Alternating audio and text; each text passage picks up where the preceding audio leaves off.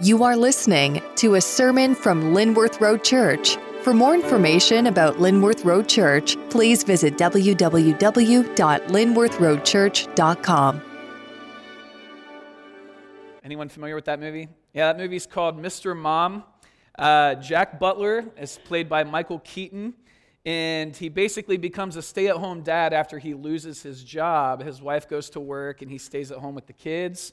And uh, what we saw in the video is we saw him dropping his kids off for one of the first times at school, and he goes into the drop off line the wrong way, and he says he's doing it the Jack Butler way, the Jack Butler method, which really meant he was doing it the wrong way. Um, and so he gets up to the front of the school, and this lady named Annette comes up. She knocks on his door, and she says, Hi, I'm Annette. You're doing it wrong. And uh, I thought about that, uh, that scene from that movie uh, as I was working through our passage today, because what we're going to see today in our passage is we're going to see that Paul is a good pastor. We're going to see that he loves the Galatians so much so that he is willing to emphatically yell out to them, You are doing it wrong. We've spent the last couple of weeks seeing how Paul has laid out the gospel message Specifically in chapter 3 and chapter 4, where uh, Paul talks a lot about our identity as believers. And then as we get into our passage today, he's going to say, Everything that I've said about you is true, and you're doing it wrong. You guys encouraged already? All right, so with that, will you uh, turn to Ephesians chapter 4 uh, in your Bible? So go ahead and grab your Bible. If you don't have a Bible with you, uh, maybe you have an app on your phone. Hopefully, it's on the front page of your apps at the very top. You know, it's like one of your first apps, better be. Um, just kidding. If you don't have a Bible, there's one in the pew in front of you. Uh, and the Pew Bible, Galatians 4, is on page 974. So why don't you turn there? And uh, while you're turning there, if you're new to Linworth, like uh, Pastor Rich said, my name is Nick. I'm, I'm the other Pastor Nick. Um, I'm normally up here on Sundays doing music, but uh, today I get the uh, awesome opportunity to share God's word with you. And um, I also just want to say I really appreciate the uh, worship band this morning. It's it's great to it's great to have a Sunday off for music. I love doing music, but it's also great to see other people just leading leading us into uh, singing and into the uh, worship with the Lord. So I just I really appreciate that.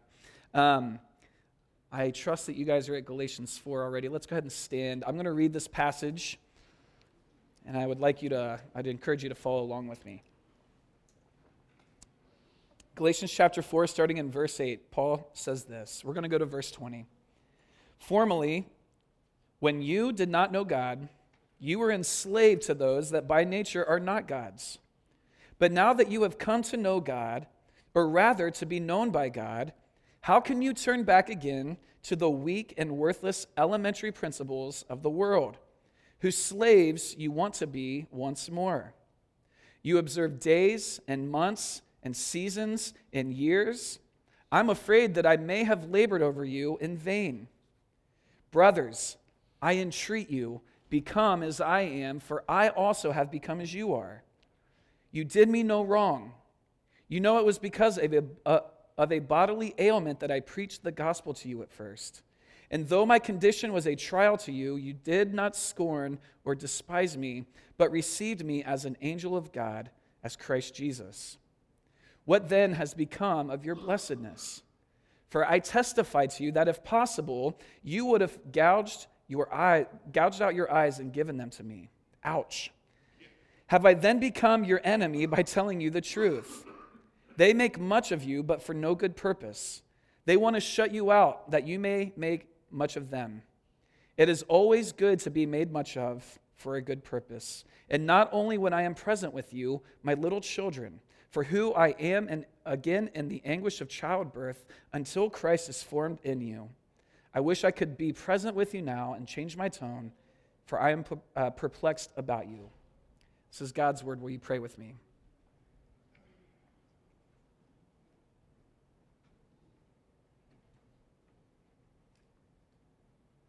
Father, we confess, Lord, that we need you this morning. We confess that we uh, need to hear your voice. Holy Spirit, we need you to fill us and point us to truth this morning. Lord, we pray that as we work through this passage, you would minister to our hearts, Lord. You would work on our hearts this morning, God. Lord, for those of us in here who need to be convicted of sin, I pray that you would bring conviction in a gentle, loving way. Lord, we uh, pray this morning for those who uh, are lacking assurance in their identity in you, Lord, as a son or a daughter. Lord, I pray that you would bring comfort, pray that you would be, bring peace. Holy Spirit, I pray that you would bring assurance, Father. Lord, we pray that you would guide us, you would be with us. Lord, I pray that you would help me. I pray that you would speak through me this morning, Lord. I pray that you would help me to move out of the way. And pray that you would be blessed this morning. We love you and we pray this in your name. Amen. Okay, go ahead and take a seat. Man, isn't Paul just really wordy sometimes? Like, I read through that passage probably 20 times this week, and I, it's like, it's just a mouthful. It's a lot there. Well, from the beginning of chapter 3 uh, that we covered a couple of weeks ago until the beginning of chapter 4 that we covered last week, we see Paul as a teacher of the gospel. He's teaching the Galatians over and over again this is what the gospel is. Paul is operating and, and, and writing from the perspective of a theological teacher. Like I said in, uh, last week in chapter 4, verse 7, Paul is beating over and over again into the Galatians' head this idea of their new identity as sons and daughters of God is no longer slaves to sin, to the things that they were enslaved to. And this morning, as we saw from our passage, we see Paul shift roles a little bit, shift perspectives a little bit into being this caring, loving pastor that I talked about, who's willing to confront some tough issues with them. You know, in my early 20s, when I felt the Lord begin to call me into ministry and call me to be a pastor, um, I got to confess to you, I had a really short sighted view of what a pastor did. I thought a pastor really just got up on Sunday morning, gave the message, and then throughout the week they just spent all their time studying and writing their next message. And then I began to surround myself with other people in ministry, other pastors, and boy, I could not have been more wrong about what a pastor does. I quickly realized that a pastor has to be someone, to, to, to, be a good pastor, they have to be someone who deeply loves and cares for the body and the people that they are leading. A pastor has to be someone who's willing to have tough conversations and confront issues within the church, with individuals and with the church as a whole, even when it's not important. And this is what Paul is doing. And so, what we see in our passage is we see Paul lovingly confronting this issue with the Galatian church. And so he confronts this issue, and then what we see him do next is he gives this plea to the Galatian, uh, the, the Galatian church. And so that's where we're going this morning. We're going to see an issue be uh, confronted from Paul, and then we're going to see him give a plea to the Galatian church. And so Paul addresses this problem here at the beginning of chapter or at the beginning of our passage today in chapter 4. So what's this problem that he's addressing? Well, in order to answer this problem or this question with justice, to, to, to, do it justice, I think we have to have a little bit of an understanding of who the Galatians are, specifically who they were before Christ. And um, if we were painting uh, this, or, you know, if we were painting in broad strokes this morning, just by reading this passage, we, we could easily answer that, well, the issue is that the Galatians are going back into slavery. That's, that's the issue.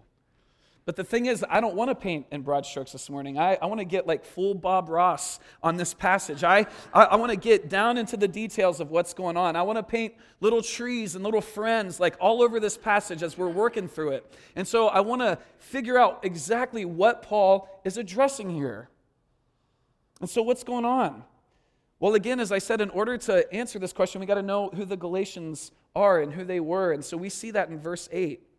Paul says this in uh, verse 8. He says, Formerly, when you did not know God, you were enslaved to those that by nature are not God's. And so Paul is saying, hey, listen, before you came into a relationship with Jesus Christ, you were enslaved. Enslaved to what? Well, Paul says they were enslaved to things that they worshiped. They were enslaved to the things that they made gods out of, who by nature are not gods. Paul makes it clear here that they worshiped false idols, they were idolaters. Simply put, they were pagans. These were not um, Jewish converts, these were Gentile converts. And if you lived in Rome in this day and you were not a Jew, you were most likely a pagan. And I got to say, paganism in the first century, it was, it was brutal. It was not a lifestyle that you want to subscribe to. If you were a pagan, you lived a very immoral lifestyle. In paganism, uh, the ob- objectification of women happened all the time. There was idol worship in the temple, food sacrificed to idols in the temple. Uh, there was children sacrifice in paganism. It wasn't a great uh, lifestyle and a method of worship. And this is who the Galatians were. And this isn't the first time that Paul deals with paganism in the New Testament. In 1 Corinthians chapter 10, verse 19 through 20, he, he tackles the issue of pagan worship. And this is what he says about it. What do I imply then? That food offered to idols is anything, or that an idol is anything? No. I imply that what pagans sacrifice, they offer, they offer to demons and not to God. I do not want you to be participants with demons. Paul makes the statement here that when we worship false idols, when we sacrifice the things that we make gods that aren't gods, we are actually sacrificing and worshiping demons. Paul makes it clear here that idolatry, in the end, is demon worship, and God hates it. And Paul said, This is, this is what God has saved you from. When Paul says in verse 7, uh, like we covered last week, um, he says, You're no longer slaves. This is what he's talking about. You're not a slave to these things anymore. You're not bound by these false idols and these false gods that you have made for yourself as a means of seeking salvation. And then Paul goes on in verse 9 and he says this But now that you have come to know God, so he makes a shift here. This is who you were before. You were pagans, you were demon worshippers, but now that you have come to know God, Paul makes a turn here. Here's what you used to be. Here's who you are now freed sons and daughters of God. This is true about you. But now that you know God, or rather to be known by God, and here's where our problem comes in. Here's where Paul puts on his loving pastor hat and confronts the issue. He says, How can you turn back again to the weak and worthless elementary principles of the world whose slaves you want to be once more. Now that you know God, now that Jesus has secured your identity and your inheritance with the Father, how in the world could you go back once again into slavery? This is the issue. The Galatians went from being slaves to freed sons and daughters back into slavery again. Now, given the Galatians' track record with paganism and reading Paul's words, if we were to take this passage at face value, it'd be really easy to think, oh, well, they are, the, the problem is, is that they're going back into their old pagan ways, right? I mean, Paul even said, you were slaves, you became believers, and now you're going back. How could you go back? But again, if we do a little bit of digging, if we don't take this passage at face value, remember, Bob Ross, Little Trees, if we get into the details of uh, even the reason why Paul is writing this book, this letter to begin with, if, we if, if, we remember the issue that's going on uh, in this church with the group that has come in and has preached this false gospel, we'll see that the Galatians issue is not that they're going back into paganism. It's not that they're going back to this uh, immoral lifestyle. This group that came into the church, that infiltrated the church, that preached this false gospel to the church, they didn't preach a false gospel that encouraged the Galatians to go back into rebellion and back into immorality. The false gospel that they preached was the exact opposite. It was a false gospel that said, hey, listen, I know Paul came in here and he said that Salvation is obtained by uh, grace alone, through faith alone, in Christ alone, and that's it. And I know that sounds nice and flowery and it sounds easy, but listen, that's the problem. It's too easy. Salvation is not that easy. You need to, yeah, you, need, you, you still need to follow Jesus. You still need to worship Jesus. But in the end, in order to gain God's favor, in order to make God like you, you have to place yourself under the Jewish Mosaic law. This is how you get salvation. This is how you get God to like you. And the Galatians bought it, they believed it. The Judaizers told them, you, you need to be circumcised. You need to follow the letter of the law. You need to check off your religious moral checklist. As Paul references in verse 10, you need to observe the Jewish holy days and months and years. You, you have to observe the calendar. And if then and only when you do this, God will like you. You'll find favor with God. This is how salvation is obtained. And by Paul telling the Galatians, by doing this, by believing this, by falling back into this slavery, by, by calling this slavery, he does something astounding. Because we saw, uh, we saw already at the beginning in verse 8, he calls their paganism slavery, this immoral lifestyle of rebellion against God. We see him now calling moralism and obeying God's law and putting faith in our obeying God's law as a means to salvation, becoming our own Savior. He calls it slavery. He places both of these complete opposite ways of living and ways of worshiping in the same category of idolatry and slavery. This isn't the only place that we see this. Oh, I, I want to back up here. Uh, Tim Keller addresses this uh, passage. He addresses Paul lumping these two things into the same category. Here's what he says about this. He says, Paul is saying that earning one's own salvation through scrupulous biblical morality and religion is just as much enslavement to idols is outright paganism in all its immoral practices. In the end, the religious person is as lost and enslaved as the irreligious person. Why? Because both are trying to be their own Savior and Lord, but in different ways. And we've seen this play out in a, a, another place uh, in the Gospels, in Luke chapter 15, in the story of the prodigal son. In the story of the prodigal son, you have this father. He's got this younger son. He's got an older son, two sons. The younger son, immoral, rebellious, gets his father's inheritance, and he leaves. The older son, upright, moral, follows the laws, does all the things that he knows he needs to do. And on the surface, the two brothers look the exact opposite. They look completely different. I think there's even a temptation for us when we read the prodigal son to favor the older brother because he seems like the good kid. When in reality, both of these brothers are the same. They have so much in common. One of the things that they have in common is that neither of them care about the Father. Neither of them have a desire to be in fellowship with the Father. The thing that they care about is that they want control of the Father's inheritance. They want what the Father can give them. What we see in the prodigal son, though, is that the, the younger son comes back, the immoral son comes back, and he reconciles with the Father. Tim Keller goes on to comment on this as well. He says, If anything, the idolatry and slavery of religion is more dangerous than irreligion because the idolatry of religion is less obvious.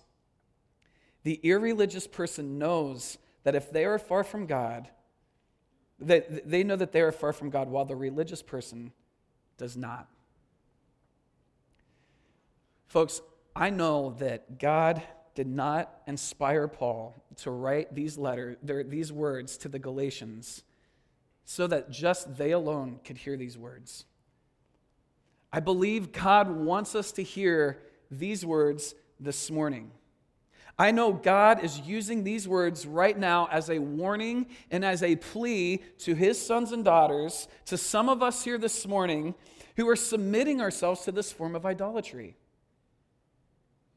He's offering this warning to us, this plea to, to, to, to turn from it, to not go down this road. If there's one thing that you hear from me this morning, I, I want you to hear this. If, if everything else you forget, I, I want you to hear this. God does not love you more because you got out of bed this morning and you came here and you are now sitting in this pew. He just doesn't. God doesn't love you more when you get up at 5 a.m. every morning and read your Bible faithfully. He doesn't. God doesn't love you more because of your dedication and your devotion and your discipline to serving and volunteering. And on the flip side, God doesn't love you less when you fall short of those things. Bible reading, church attendance, serving. Man, those things are great and we, we, we should do those things. But if we're doing those things because we think it's going to earn God's love and God's favor, we are missing it. We're, we're making ourselves our own saviors. Everything that Jesus did and accomplished on the cross is pointless. If there's a way that we can earn our salvation, if there's a way that we can please God by our works, then Jesus dying on the cross and his resurrection was pointless. And Paul calls this a dead end road to slavery and idolatry. God's love is not transactional. God does not love a future, cleaned up, polished up version of who you are this morning. He loves you fully right now. Some of us believe that God is slowly transforming us into this better person the further we go down the road, but that's not what the Bible says. The Bible says that God has given you a new identity. You are a new creation in Christ Jesus. That's what the Bible says. You're justified. You're covered in the righteousness of Christ. When God sees you, He sees you as righteous because of what Christ has done. And so I want you to hear that this morning. God's love for you is not, it does not hinge on how well behaved you are, what you abstain from, and, and, and what you do. I think we need to hear that this morning. And so this is the issue that Paul is addressing and wants to correct with the Galatians. They believe this about themselves. If I, if I do this thing right, if I follow these rules well, God is going to like me better. And Paul says, You're missing it. It's, it's idolatry. Your, your sacrifices and your obedience, it's, it's going to be offered up to demons. So after Paul addresses this issue, he gives the Galatian church a plea. He pleads with the Galatian church. Let's check out verse 12. He says, Brothers, I entreat you, become as I am. And I just want to stop there for a second. We see as we get into verse 12 that Paul makes a shift in how he communicates to the Galatians. There are places in the book of Galatians where Paul calls them fools. And shortly after that, he, he asks, Who has bewitched you? You are bewitched. And he changes his tone a bit. This is one of the only places leading up to this point in this book so far where Paul gets relational and emotional with the Galatians. We see his love and his affection for these people. He calls them brothers. Later on in our passage, he says that he's in anguish because of them. In his anguish, he, he, likens the pain that he feels and the burden that he feels for these people to childbirth. I've watched my wife give birth to three kids, and it looks painful. I don't know how it feels for the record, but it looks painful.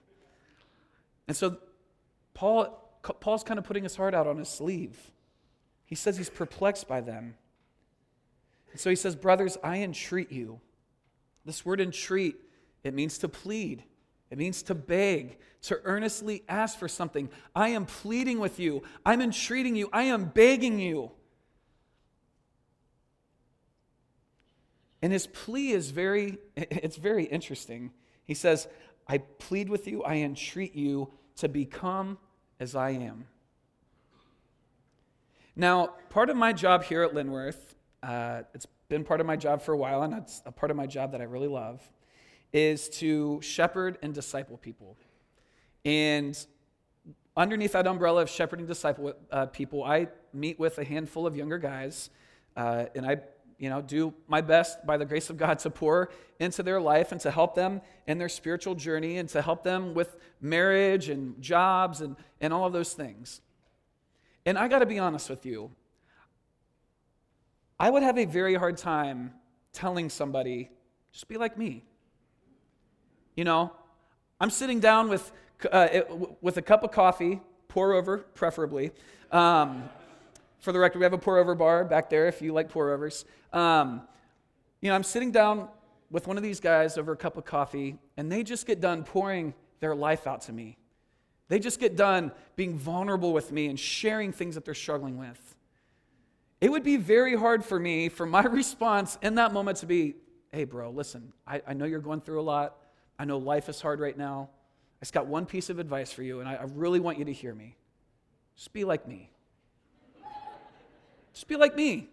All of your problems will go away if you just be like me. I would have a I would never do that.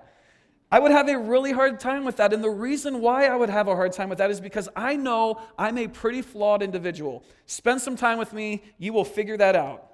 I know my shortcomings. I'm very well of my shortcomings. And on top of that, another reason why I would have a hard time saying that is because I don't want people to think I'm arrogant.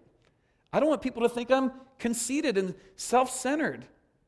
And I remember thinking early on in my Christianity when I would read these words from Paul, he says things like this in other places. In 1 Corinthians, he says, Follow me as I follow Christ. And I remember reading these words and I remember thinking, Geez, Paul, you seem, seem a little arrogant.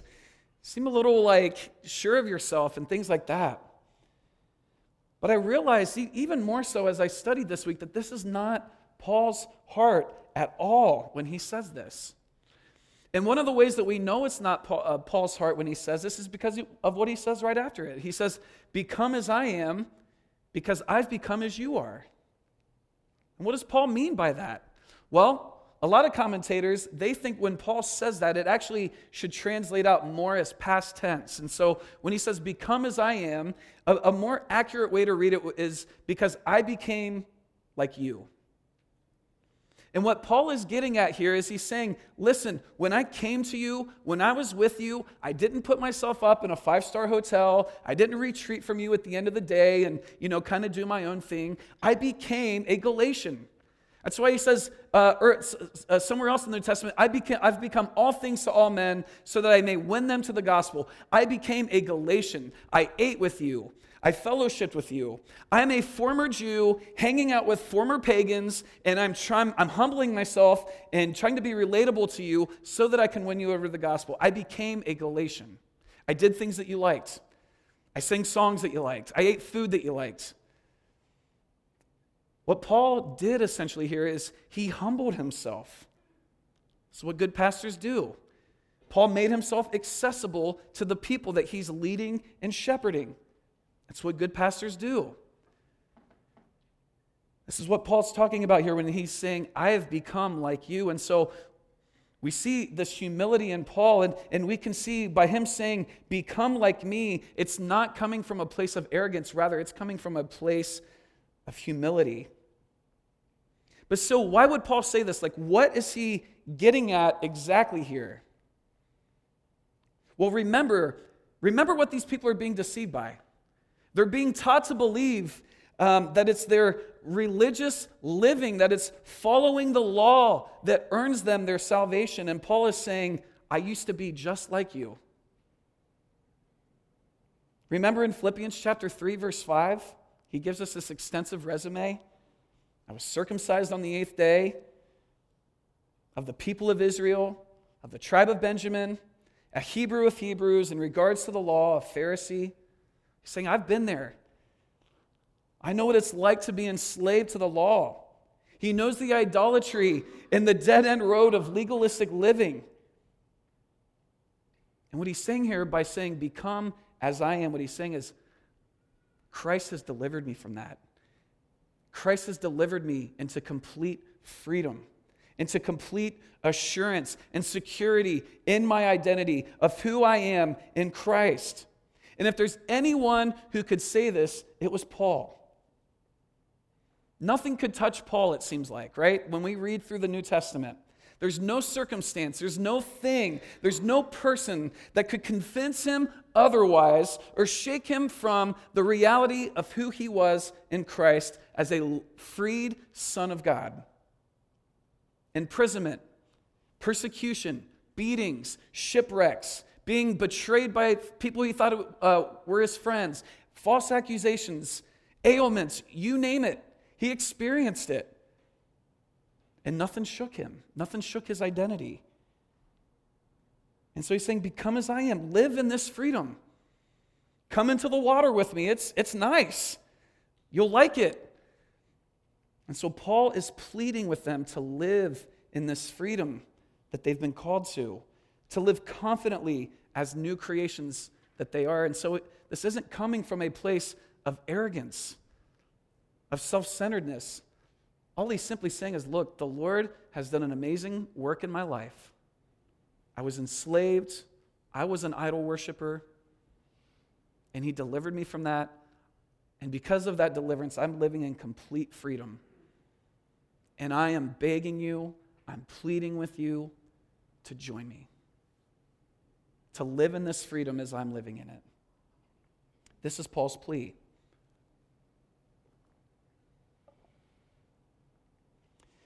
As I was preparing for the message this week, I was praying that God would help me. In case you weren't wondering, that's a good thing to do. Um, it's always a good thing to do. But more specifically, I was praying that God would help me with the end of my message. You know, it's typically the part where the pastor, the person teaching, they take all that we've heard and all that we've read and they bring it into our context today, how it applies to our life today. I was originally going to go all the way through the chapter, and there's so much in this chapter. Like, I couldn't even cover everything that was in our passage today. But even more so, I, I realized there's, you know, if I went through the whole chapter, my teaching would be like an hour and a half long. And uh, I like teaching at Linworth, and I want to teach again. And I was afraid that if I went that long, I would not be asked to teach anymore. And so I decided to take that section out of our, out of our message today. And so, because I did that, it kind of messed up my outline a little bit. And I was just like, Lord, I'm trusting you, and I'm asking you to help guide me here at the end of this message. And, and as I was praying to him, in his faithfulness, in his goodness, the Lord, I, I just kept hearing this word over and over again. Um, and I even shared it with Nick uh, as we were talking about the message at one point. It was the word trust. I was like, oh, okay, thank, thank you for that, Lord. I'm, trusting that you're going to give me more to go off of uh, there. Um, what, what, what do you want me to do with that? And so he kept giving me this word trust, and he slowly began to help me see that this issue that Paul is confronting here this morning, this issue of idolatry, this issue of going back into slavery, they really are symptoms of a much larger problem. The much larger problem that the Galatians were facing is trust. I believe that the Galatians lacked the trust and the faith and the goodness and the sufficiency of the grace of God. And this isn't the first time we've seen this play out in the Bible. In the Old Testament, in Exodus, the Israelites, God does these amazing things to Pharaoh to, uh, to help them get delivered out of Egypt. He rains down like bugs and frogs and he turns rivers into blood and like all, all of these crazy things. And the Israelites get delivered out of Egypt and they're wandering around in the desert. Things get hard and they go to Moses and they say, Hey, you know, Moses, I think you let us out here to die. It would have been better for us to stay as slaves in Egypt. We had food there, we had a bed, you know, I know I made like bricks with my feet out of mud and straw. I don't even know how that like works, but that's what they did, apparently, according to the Disney movie. Um, but there is this idea where they they quickly lost their trust in the delivering power and in the goodness of God for them as his children. They lost trust. And I think there's a reality where there's a, there's a little bit of this going on here with the Galatians towards Paul. And in some ways, I, I don't blame them. It's like they, they went their whole life worshiping these false idols. And then Paul comes along and says, Hey, you guys have been wasting your time.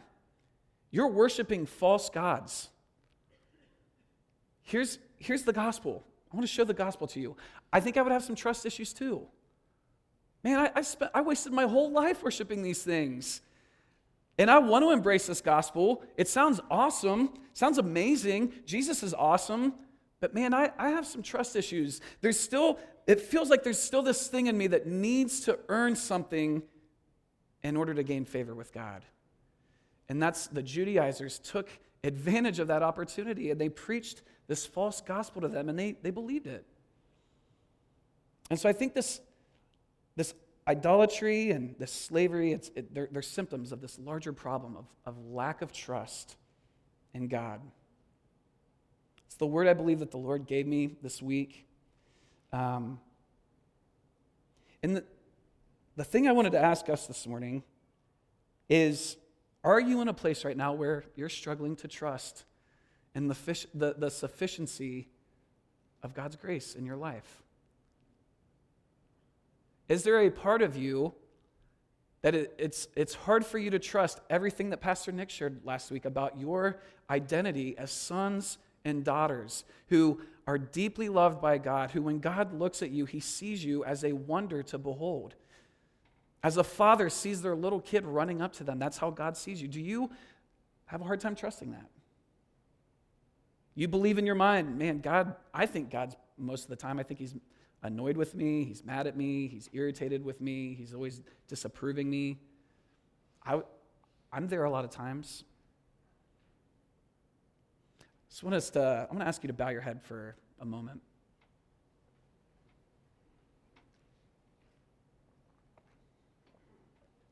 If you're in that place this morning where it's hard for you to trust, you feel like you're struggling with trusting in the sufficiency of the grace of God, you're struggling with believing and living and operating in the, the, the, new identity that Christ has placed you in and called you to, could you raise your hand? There's no judgment by raising your hand. There's no judgment. I just want to pray for you. Keep your hand up. I, I see a couple of you raising your hand.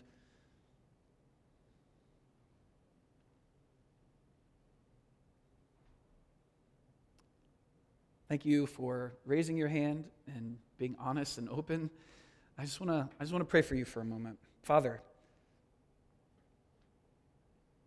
Lord, would you please, we, we beg you, Lord, would you please um, shower these, these individuals with assurance right now, Lord? Lord, would you help these individuals feel how close you are to them right now? Lord. Holy Spirit, would you, as Pastor Chris always says, would, would, you shine a, a, a floodlight on Jesus for these individuals right now this morning, Lord? Would you shine a floodlight of, on, on, on truth right now, Lord, about how you see these individuals and how, how much you love them, Lord, how crazy you are about them, Lord? Father, would you deliver them from the belief and the slavery of thinking that their works, their right living, is somehow going to make you like them more, Lord? Would you help them to see that you fully love them now, that your love for them is not transactional at all? Lord, I pray that you would do this work in, in their hearts. Lord, I pray that, Lord, you would break these chains. You would, you would bring deliverance and you would bring freedom. God. Lord, we know that there's nothing more that the enemy wants than for sons and daughters of God to be walking around unsure of who they are in you. And so we pray against the enemy right now, God. We pray against the schemes of the enemy and the lies of the enemy that he whispers in our ear every day that we are not good enough for you. Thank you that you have bought us with the blood of Jesus. You have adopted us as sons and daughters and that you delight in us, as your word says in Zephaniah chapter 3, and that you sing over us, Lord. Thank you for that. We love you, Lord, and we pray all this in your name. Amen.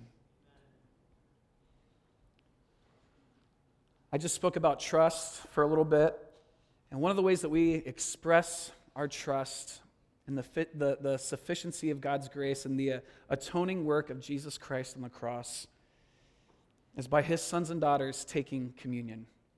We do this twice a month here at Linworth. And um, wanted to read a couple of verses here to you before, we, before the ushers come down and uh, release the Rose worship team. You guys can come on up. I know it's a really uh, popular passage to read, but I just want us to hear these words. Isaiah chapter 53 says, Surely he has borne our griefs, he's carried our sorrows, yet we esteemed him stricken, smitten by God, and afflicted. But he was pierced for our transgressions, he was crushed for our iniquities. If you've placed your trust and hope in Jesus this morning, I want to invite you to come up as we sing. And I want, I want to invite you to receive these elements that represent Jesus' death and his perfect sacrifice. Amen.